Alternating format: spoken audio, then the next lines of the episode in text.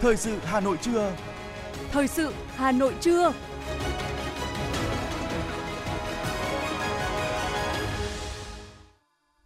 Thanh Hiền và Quang Huy xin được đồng hành cùng quý thính giả trong 30 phút của chương trình Thời sự trưa nay, thứ ba ngày 16 tháng 8 năm 2022. Chương trình có những nội dung chính sau đây. Ủy ban Thường vụ Quốc hội cho ý kiến về việc giải trình tiếp thu chỉnh lý dự án luật dầu khí sửa đổi. Xuất hiện hàng loạt biến thể, Bộ Y tế xây dựng hai tình huống ứng phó dịch COVID-19. Một số quy định mới đối với người lao động Việt Nam đi làm việc tại Đài Loan. Phần tin thế giới có những tin chính, phi công nổi tiếng nhất Ukraine tử trận trong cuộc chiến với Nga. Chính thức khai mạc Army Games 2022 và Army 2022 tại Nga. Sau đây là nội dung chi tiết sẽ có trong chương trình. Thưa quý vị và các bạn, sáng nay phát biểu tại phiên họp của Ủy ban Thường vụ Quốc hội cho ý kiến về việc giải trình tiếp thu, chỉnh lý dự án luật dầu khí sửa đổi, Chủ tịch Quốc hội Vương Đình Huệ nhấn mạnh, việc tiếp thu giải trình chỉnh lý luật này cần nghiên cứu kỹ, tránh việc luật vừa ban hành đã thấy bất cập và lại cần phải sửa đổi. Chủ tịch Quốc hội Vương Đình Huệ đánh giá cao ban soạn thảo và cơ quan thẩm tra đã nghiên cứu, tiếp thu dự thảo luật dầu khí sửa đổi khi các đại biểu Quốc hội đã đóng góp ý kiến thảo luận – cơ quan thẩm tra cần có giả soát tổng thể về luật này. Đến nay, luật dầu khí sửa đổi đã đạt được gì? Tất cả các dự án luật đều phải đảm bảo được mục đích yêu cầu, quan điểm, nguyên tắc, chính sách của luật. Trên cơ sở ý kiến của các đại biểu Quốc hội đóng góp ý kiến tại kỳ họp thứ ba thảo luận cho ý kiến về luật này. Thường trực Ủy ban Kinh tế đã chủ trì, phối hợp với cơ quan chủ trì soạn thảo và các cơ quan tổ chức có liên quan nghiên cứu tiếp thu giải trình, chỉnh lý dự thảo luật. Thưa quý vị, Cục Y tế Dự phòng Bộ Y tế vừa có văn bản khẩn đề nghị Sở Y tế các tỉnh, thành phố chỉ đạo các đơn vị liên quan theo dõi bám sát tình hình dịch bệnh trên địa bàn, nhất là sự xuất hiện của các biến thể mới, thường xuyên đánh giá cấp độ dịch để kịp thời điều chỉnh các biện pháp phòng chống. Theo Cục Y tế Dự phòng, hiện tình hình dịch COVID-19 đang có chiều hướng gia tăng số ca mắc trên thế giới và Việt Nam – tại Việt Nam đã ghi nhận sự xuất hiện các biến thể phụ mới của biến thể Omicron với khả năng lây lan nhanh, nhất là thời gian vừa qua, cả nước ghi nhận trung bình khoảng 2.000 ca mắc mới mỗi ngày, số ca mắc đang có xu hướng gia tăng trở lại. Để tiếp tục chủ động phòng chống dịch COVID-19 hiệu quả, Bộ Y tế đã xây dựng phương án bảo đảm công tác y tế ứng phó với các tình huống dịch COVID-19 năm 2022-2023 với hai tình huống cụ thể. Tình huống 1, chủng virus vẫn tiếp tục biến hóa nhưng do cộng đồng đã có miễn dịch nên số trường hợp nặng và tử vong ở mức thấp, dịch không còn nghiêm trọng. Đối với tình huống này, các biện pháp phòng chống dịch COVID-19 sẽ được giảm dần tương tự như đối với các bệnh truyền nhiễm nhóm B. Tình huống 2, xuất hiện biến chủng mới nguy hiểm hơn, có khả năng làm giảm hiệu quả vaccine hoặc miễn dịch, khiến ca nặng hoặc tử vong tăng lên. Đối với tình huống này, các biện pháp phòng chống dịch COVID-19 sẽ được củng cố và thực hiện nghiêm theo yêu cầu đối với bệnh truyền nhiễm nhóm A. Thưa quý vị các bạn, chiều hôm qua tại Hà Nội, hơn 100 doanh nghiệp cùng 43 chủ đầu tư các cụm công nghiệp và gần 20 ngân hàng thương mại đã tham gia hội nghị kết nối giữa doanh nghiệp sản xuất kinh doanh với các ngân hàng thương mại, Quỹ đầu tư phát triển thành phố Hà Nội năm 2022. Sự kiện do Sở Công Thương Hà Nội phối hợp với Ngân hàng Nhà nước Việt Nam chi nhánh thành phố Hà Nội, Quỹ đầu tư phát triển thành phố Hà Nội, Hội doanh nghiệp sản xuất các sản phẩm công nghiệp chủ lực thành phố Hà Nội tổ chức, phản ánh của phóng viên Như Hoa. Tại hội nghị, bà Trần Thị Phương Lan, quyền giám đốc Sở Công Thương Hà Nội cho biết, đây là hoạt động thiết thực nhằm kết nối, tạo điều kiện để các ngân hàng, các quỹ giới thiệu các chương trình, nguồn vốn vay ưu đãi, hỗ trợ cho các doanh nghiệp. Qua đó giúp doanh nghiệp sản xuất sản phẩm công nghiệp chủ lực, doanh nghiệp sản xuất và kinh doanh thương mại, chủ đầu tư các cụm công nghiệp tìm hiểu thông tin, tháo gỡ khó khăn về vốn, tiếp cận các nguồn vốn vay ưu đãi, đáp ứng nhu cầu phát triển năm 2022 và các năm tiếp theo. Bà Trần Thị Phương Lan nhấn mạnh đây là một hoạt động thiết thực nhằm kết nối tạo điều kiện để các ngân hàng, các quỹ giới thiệu các chương trình, các nguồn vay vốn ưu đãi hỗ trợ doanh nghiệp, giúp doanh nghiệp sản xuất các sản phẩm công nghiệp chủ lực, doanh nghiệp sản xuất, doanh nghiệp kinh doanh thương mại, chủ đầu tư các cụm công nghiệp tìm hiểu thông tin, tháo gỡ khó khăn về vốn, tiếp cận các nguồn vốn vay ưu đãi để đáp ứng nhu cầu phát triển sản xuất kinh doanh trong năm 2022 và các năm tiếp theo. Thông qua hội nghị, Sở Công Thương rất mong các ngân hàng các quỹ có mối liên kết trao đổi thông tin hỗ trợ tối đa cho các doanh nghiệp trong việc tiếp cận các nguồn vốn vay ưu đãi các doanh nghiệp sản xuất kinh doanh chủ động nhanh chóng tiếp cận khai thác và tận dụng được nhiều hơn các nguồn vốn đáp ứng cho nhu cầu phát triển sản xuất kinh doanh Theo Sở Công Thương thành phố Hà Nội, 7 tháng đầu năm 2022, tổng mức bán lẻ hàng hóa và doanh thu dịch vụ tiêu dùng ước tăng 22% so với cùng kỳ năm trước. Trong đó, doanh thu bán lẻ hàng hóa tăng 14,4%, chỉ số sản xuất công nghiệp tăng 7,2% so với cùng kỳ năm trước. Kim ngạch xuất khẩu hàng hóa ước đạt 9.842 triệu đô la Mỹ, tăng 17,2%. Kim ngạch nhập khẩu hàng hóa ước tính đạt 24,8 tỷ đô la Mỹ, tăng 27,5% so với cùng kỳ.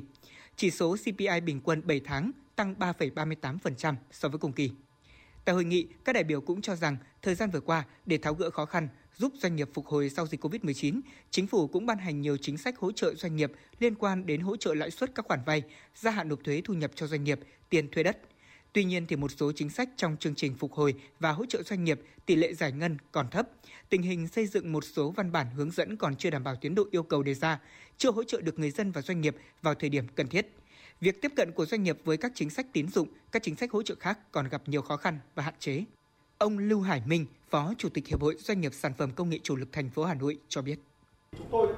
rất chú trọng vào vấn đề nghiên cứu phát triển và à, chúng tôi mong muốn quỹ công nghệ thành phố cần cụ thể hóa tiêu chí về việc cho vay ưu đãi để đầu tư nghiên cứu phát triển và đối với doanh nghiệp khoa công nghệ và cũng là một số doanh nghiệp công nghiệp chủ lực thông báo với cả hội nghị là hiện nay à, đối với doanh nghiệp công nghiệp chủ lực thì chúng tôi đã có 75 doanh nghiệp công nghiệp chủ lực trên và thành phố Hà Nội và trong đó là bốn doanh nghiệp công nghiệp chủ lực nhưng mà lại đồng thời là doanh nghiệp khoa công nghệ và các tiêu chí về doanh nghiệp công nghệ có những ưu đãi và các tiêu chí về các doanh nghiệp công nghiệp có những ưu đãi Đồng quan điểm này, đại diện Hiệp hội Công nghiệp hỗ trợ Hà Nội Nguyễn Vân cho biết, sau 2 năm bị ảnh hưởng do dịch COVID-19, doanh nghiệp gặp rất nhiều khó khăn. Trong đó, đứt gãy chuỗi cung ứng, nhiều đối tác nước ngoài không sang được Việt Nam, nhiều doanh nghiệp phải chuyển hướng sang sản xuất kinh doanh mặt hàng khác. Đến nay, dịch bệnh đã được kiểm soát, cuộc sống đã trở lại trạng thái bình thường. Yếu tố cần và đủ đối với doanh nghiệp để phục hồi sản xuất là cơ chế chính sách phải cần cụ thể và rõ ràng. Doanh nghiệp công nghệ chủ lực rất cần nhà nước hỗ trợ về hạ tầng cơ sở cũng như đất đai. Ông Vân kiến nghị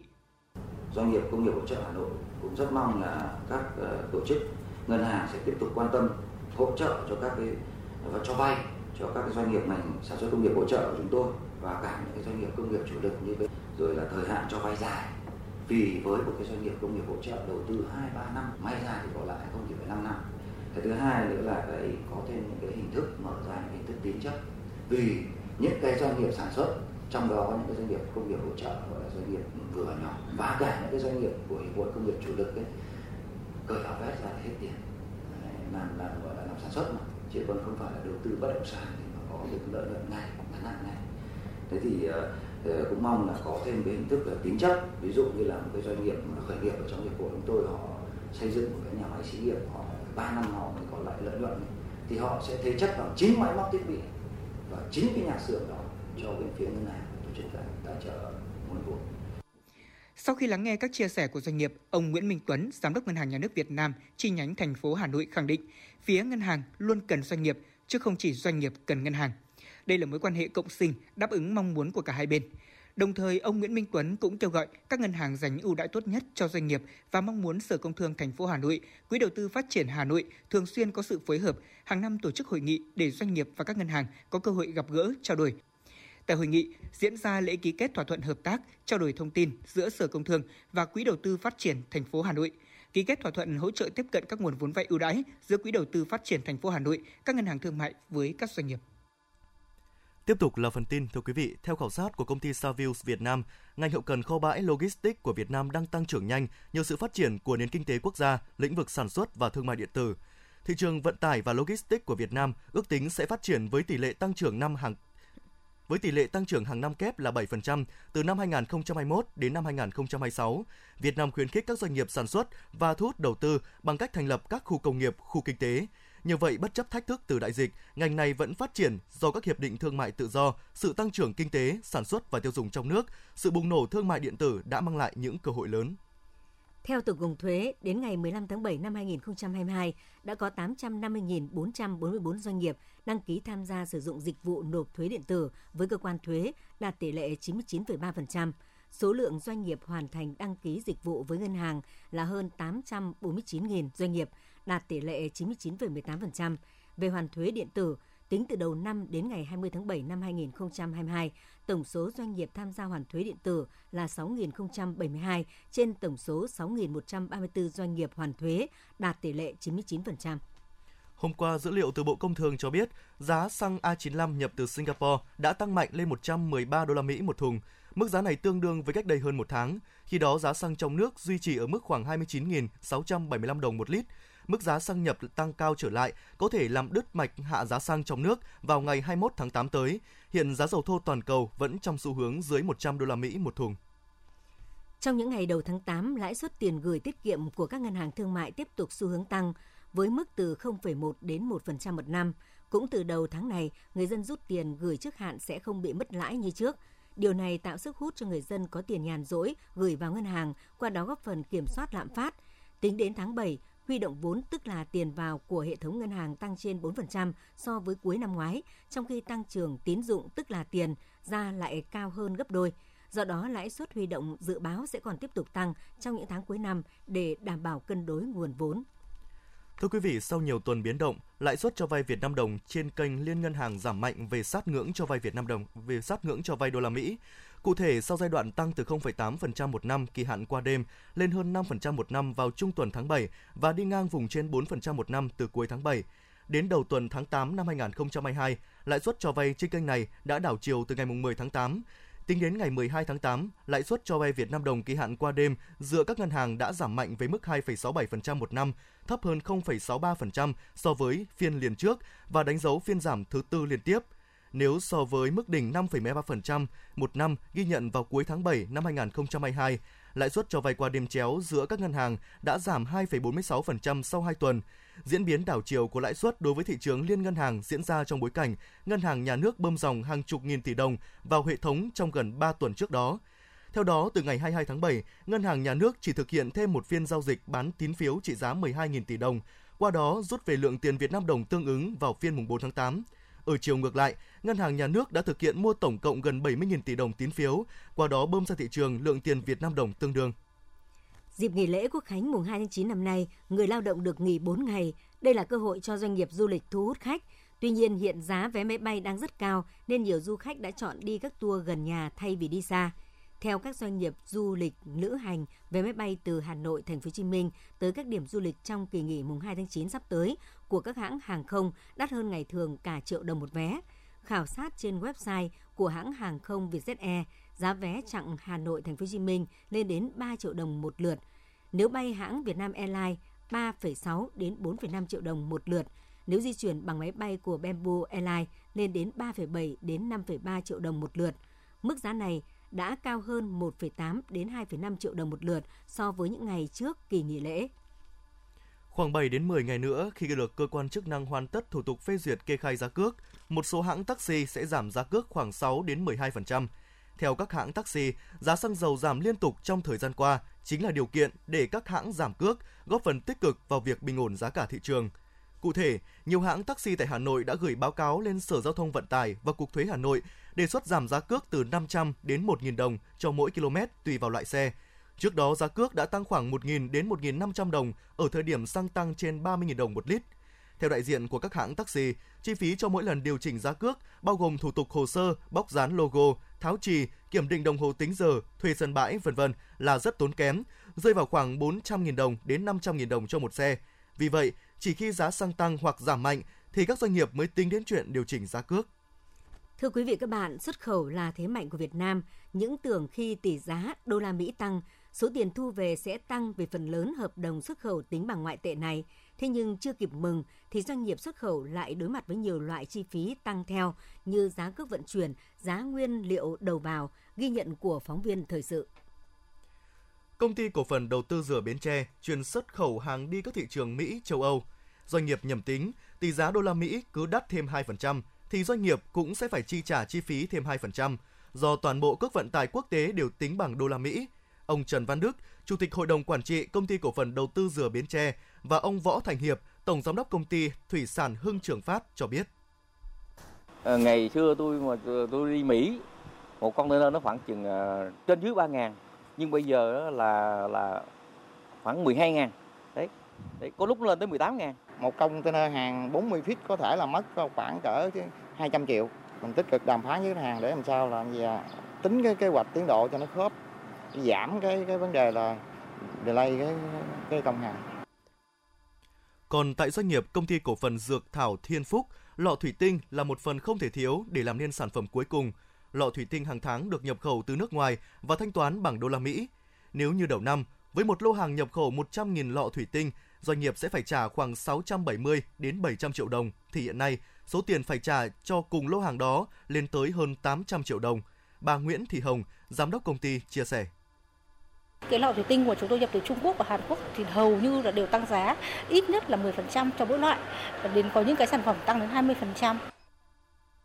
Giá đô la Mỹ trên thị trường quốc tế mặc dù đã chững lại nhưng vẫn ở quanh mức cao nhất lịch sử. Còn trong nước, giá bán đô la Mỹ tại nhiều ngân hàng vượt mốc 24.000 đồng một đô la Mỹ. Hiện Việt Nam đồng có mức giá chỉ khoảng 2% so với đô la Mỹ được cho là khá thấp so với mức giảm của các đồng tiền khác. Điều này có được là do một phần không nhỏ từ cách điều chỉnh chính sách tiền tệ của ngân hàng nhà nước. Ông Phạm Xuân Hòe, nguyên phó viện trưởng Viện Chiến lược Ngân hàng, Ngân hàng Nhà nước và ông Cấn Văn Lực, chuyên gia tài chính ngân hàng phân tích.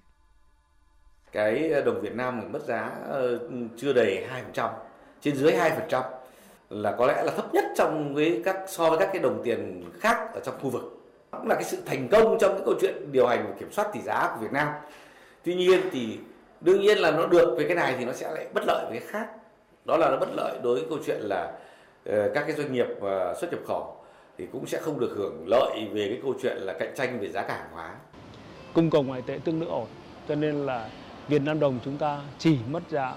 so với đô, đô la Mỹ là khoảng 2%. Trong khi đó các nước thì có thể mất giá từ 3 cho đến 14 15%. Thời gian qua, có nhiều doanh nghiệp xuất khẩu kiến nghị phá giá đồng Việt Nam để đẩy mạnh giá trị xuất khẩu. Ngân hàng Nhà nước cho biết, ở chiều ngược lại, nếu đồng Việt Nam phá giá sẽ làm cho các doanh nghiệp nhập khẩu bị nhỡ. Trên thực tế, có thời điểm trước khi giảm giá đồng Việt Nam 9,2%, có nhiều doanh nghiệp phải phân bổ điều chỉnh tỷ giá trong nhiều năm.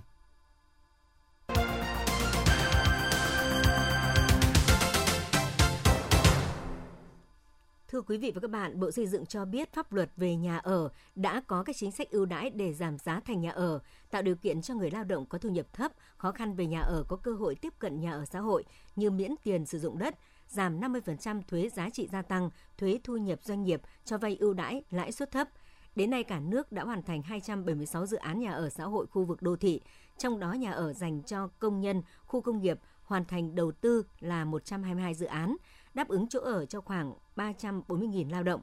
Theo Bộ Xây dựng, để thúc đẩy phát triển nhà ở cho công nhân và tháo gỡ một số vướng mắc, Bộ Xây dựng đã nghiên cứu hoàn thiện hồ sơ báo cáo chính phủ về việc đề xuất sửa đổi luật nhà ở năm 2014.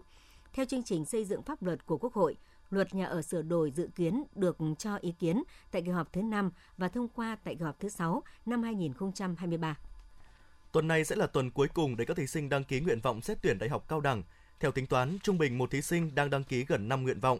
Bộ Giáo dục và Đào tạo lưu ý các thí sinh không nên đợi đến cuối thời hạn mới đăng ký nguyện vọng, đề phòng những sự cố có thể xảy ra. Đúng 17 giờ ngày 20 tháng 8, hệ thống đăng ký nguyện vọng xét tuyển sẽ đóng. Nếu tất cả thí sinh dồn vào đăng ký cùng một thời điểm, có thể sẽ khiến hệ thống bị nghẽn. Bên cạnh đó, các thí sinh cần có chiến thuật sắp xếp nguyện vọng đăng ký xét tuyển phù hợp. Mỗi phương thức xét tuyển có một tỷ lệ chỉ tiêu nhất định,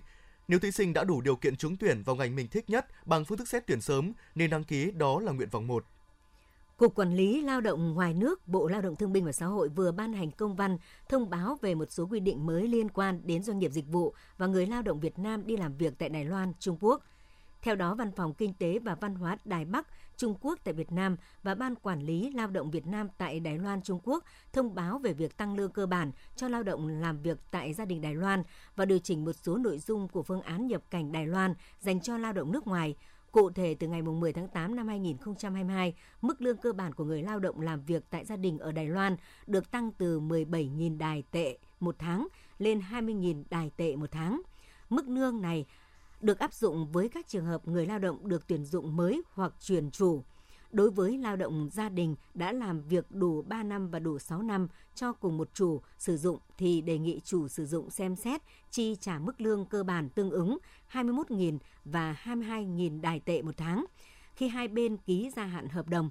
Đáng chú ý, từ 0 giờ ngày 15 tháng 8 năm 2022, tất cả hành khách đến Đài Loan, Trung Quốc không phải xét nghiệm PCR COVID-19 trong vòng 48 giờ trước khi xuất cảnh. Chuyên trang du lịch Canada The Travel vừa bình chọn 10 điểm đến đẹp nhất thế giới của năm 2022. Vịnh Hạ Long của tỉnh Quảng Ninh là đại diện của Việt Nam có mặt trong danh sách này, xếp ở vị trí thứ 5.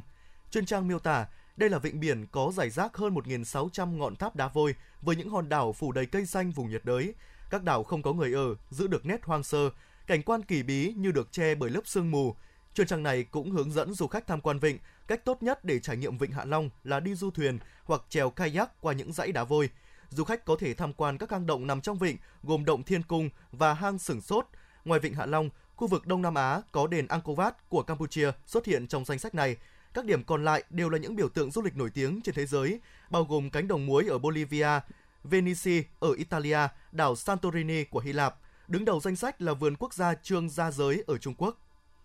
Quận Bắc Từ Liêm vừa tổ chức cưỡng chế giải phóng mặt bằng đợt 1 để thực hiện dự án xây dựng tuyến đường Tây Thăng Long từ đường Phạm Văn Đồng đến đường Văn Tiến Dũng. Theo kế hoạch, việc cưỡng chế giải phóng mặt bằng sẽ thực hiện với 3 hộ dân đang sử dụng đất công và đất nông nghiệp tại tổ dân phố Phú Minh, phường Cổ Nhuế 2, diện tích gần 5.000 m2. Sau quá trình tuyên truyền vận động, hai hộ dân đã đồng thuận với phương án giải phóng mặt bằng, bàn giao đất, việc, việc cưỡng chế thực hiện với một hộ còn lại với diện tích hơn 600 m2. Ngay sau khi mặt bằng được giải phóng, Ủy ban nhân dân quận Bắc Từ Liêm đã bàn giao cho nhà thầu tiếp nhận và tổ chức thi công ngay. Thực hiện dự án đường Tây Thăng Long, tổng diện tích đất cần thu hồi khoảng 19,2 hecta thuộc hai phường Minh Khai và Cổ Nhuế 2. Trong năm 2022, dự án quận dự kiến sẽ tiến hành 8 đợt cưỡng chế với 105 trường hợp chưa đồng thuận với phương án bồi thường, hỗ trợ của nhà nước. Việc cưỡng chế thu hồi đất nhằm bảo đảm tính nghiêm minh của pháp luật, tạo sự công bằng với các hộ gia đình cá nhân chấp hành chủ trương chính sách của nhà nước, đảm bảo tuyến đường triển khai đúng tiến độ, góp phần giảm ủn tắc giao thông cho khu vực. Ngày hôm qua, Phòng Cảnh sát Giao thông Công an thành phố Hà Nội đã xử lý lái xe ô tô biển kiểm soát 22A 12XXX về hành vi đi ngược chiều từ tin báo của người dân qua Facebook.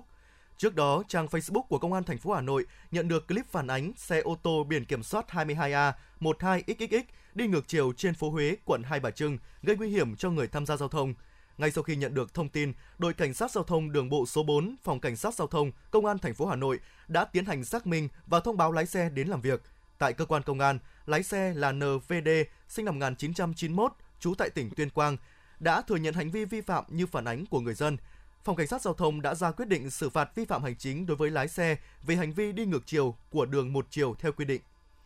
Công an tỉnh Hà Nam đã khởi tố tội giết người đối với Nguyễn Trường Giang, đối tượng siết cổ cháu bé 3 tuổi rồi cho bé vào tủ lạnh cấp đông. Chỉ khoảng 8 giờ sau khi gây án, nghi phạm Nguyễn Trường Giang đã bị bắt giữ khi đang lẩn trốn ở Hà Nội. Kết quả test nhanh cho thấy Giang không có biểu hiện sử dụng ma túy hay vi phạm nồng độ cồn khi gây án. Sự việc xảy ra là hoàn toàn bộc phát do đối tượng bực tức vì bị cháu bé quấy rầy khi đang bận việc chứ không được lên kế hoạch từ trước. Để tránh xảy ra những vụ việc tương tự, cơ quan công an đã đưa ra khuyến cáo đối với những gia đình có trẻ nhỏ phải tăng cường cảnh giác, thường xuyên theo dõi, giám sát, không để trẻ chơi một mình, hướng dẫn cho trẻ những kiến thức, kỹ năng cơ bản để phòng ngừa hành vi xâm hại đồng thời tăng cường công tác tuyên truyền, vận động gia đình người dân trong cộng đồng về chính sách pháp luật liên quan đến quyền trẻ em, chăm lo đến sự phát triển toàn diện cho trẻ em về sức khỏe dinh dưỡng, tạo điều kiện sân chơi lành mạnh cho trẻ em. Được biết, sau khi được điều trị ở Bệnh viện Nhi Trung ương, cháu bé đã ổn định sức khỏe và chiều ngày hôm qua đã được ra viện.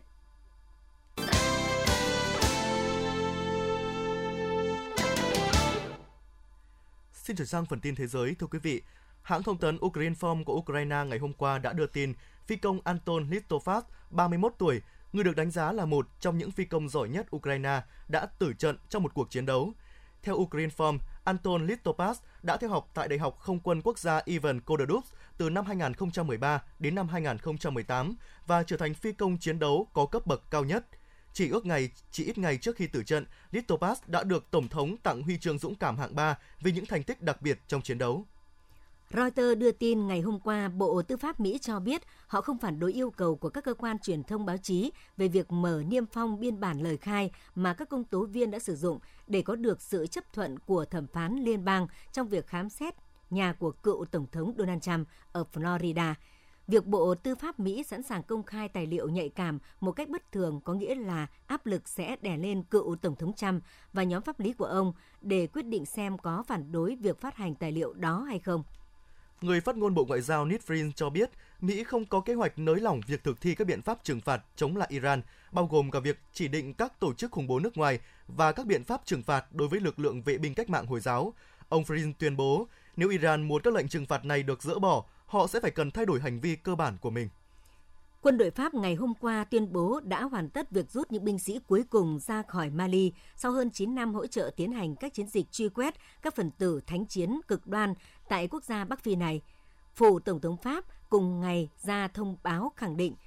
dù rút khỏi Mali, Pháp và các nước đối tác đồng minh vẫn giữ cam kết đảm bảo an ninh tại khu vực Sahel, Vịnh Guinea và vùng hồ Tijat. Các cuộc biểu tình bạo lực ngày hôm qua đã nổ ra tại thành phố Kisumu của ứng cử viên Raila Odinga và một số vùng khác của thủ đô Nairobi. Sau khi ông thất bại trong cuộc bầu cử tổng thống Kenya lần thứ 5, những người biểu tình giận dữ cáo buộc có sự gian lận trong cuộc bỏ phiếu, trong khi cảnh sát bắn hơi cay để giải tán đám đông. Sản xuất dầu mỏ của Nga đã tăng trở lại trong 3 tháng qua khi nhu cầu trong nước và nhu cầu từ các khách hàng châu Á tăng lên. Tuy nhiên, lệnh cấm của EU với dầu thô Nga sắp có hiệu lực, cũng như tăng trưởng kinh tế chậm lại sẽ là cú đánh vào các nhà sản xuất của quốc gia này. Lệnh cấm vận dầu mỏ Nga áp dụng với nhập khẩu dầu thô Nga bằng đường biển và hầu hết nguồn cung qua các đường ống từ mùng 5 tháng 12, dự kiến sẽ loại bỏ khoảng 1,3 triệu thùng dầu một ngày khỏi thị trường châu Âu. Nhân dịp Ấn Độ kỷ niệm 75 năm ngày độc lập 15 tháng 8, tổ chức không gian SpaceX India có trụ sở ở Chennai đã đưa quốc kỳ Ấn Độ lên độ cao trên 30 km so với trái đất bằng khinh khí cầu. Sự kiện này được thực hiện theo khẩu hiệu Ngày hội của tự do và trong khuôn khổ chiến dịch Ba màu trong mỗi nhà do Thủ tướng Narendra Modi phát động để chào mừng ngày lễ lịch sử này. Chiều hôm qua tại công viên yêu nước ở ngoại ô thủ đô Moscow đã cùng lúc khai mạc hội thao quân sự quốc tế lần thứ 8 Army Game 2022 và diễn đàn kỹ thuật quân sự quốc tế Army năm 2022. Cùng thời điểm với lễ khai mạc ở công viên yêu nước tại thao trường Alabino, cũng ở ngoại ô Moscow đã diễn ra lễ khai mạc cuộc thi xe tăng hành tiến, vốn là cuộc thi hấp dẫn nhất của Army Game năm 2022. Tham dự cuộc thi có 21 đội tuyển chia làm hai bảng. Đội tuyển xe tăng Việt Nam nằm trong nhóm 10 đội tuyển thuộc bảng 1 là bảng có trình độ cao hơn.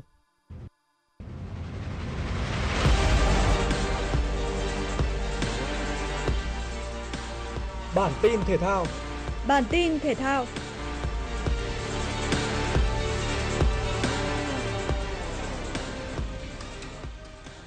Vòng 12 giải vô địch quốc gia V-League 2022 đã khép lại với những con số đáng chú ý. Đây là một vòng đấu mà kết quả thắng thua đều thể hiện rõ trong từng trận. Trong đó, các đội bóng ghi được tổng cộng 14 bàn thắng, đạt hiệu suất hơn 2,3 bàn mỗi trận. Các trọng tài cũng phải rút ra tới 18 tấm thẻ vàng. Căng thẳng nhất là cuộc đọ sức giữa câu lạc bộ Thành phố Hồ Chí Minh và Tottenham Bình Định với 7 tấm thẻ vàng, chiếm gần một nửa số thẻ của cả vòng đấu. Trên phương diện khán giả, trận cầu tâm điểm giữa câu lạc bộ Hà Nội và Hoàng Anh Gia Lai thu hút số lượng khán giả trực tiếp đến sân đông nhất với 15.000 khán giả có mặt trên sân vận động hàng đẫy. Con số này lớn hơn với số lượng cổ động viên có mặt trên sân Thiên Trường trong trận đấu câu lạc bộ Nam Định tiếp đón Sông Lam Nghệ An là 12.000 khán giả. Tổng cộng cả vòng đấu này có 46.500 khán giả đến sân cổ vũ trực tiếp cho các đội bóng.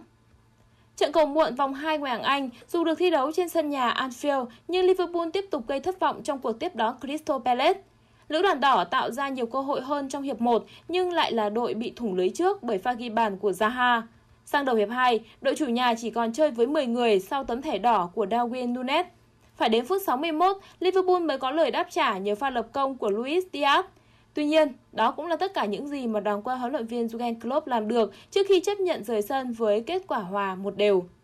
Trong khi đó, tại vòng 1 giải vô địch quốc gia Tây Ban Nha, các cầu thủ Atlético Madrid đã có một khởi đầu đầy ấn tượng trong chuyến làm khách tới sân của Getafe. Với màn trình diễn đầy ấn tượng trên hàng công của Atlético Madrid, Joao Felix trở thành người kiến tạo trong cả 3 bàn thắng với cú đúp của Alvaro Morata và pha lập công của Antoine Griezmann, qua đó khép lại chiến thắng thuyết phục 3-0 cho đội khách.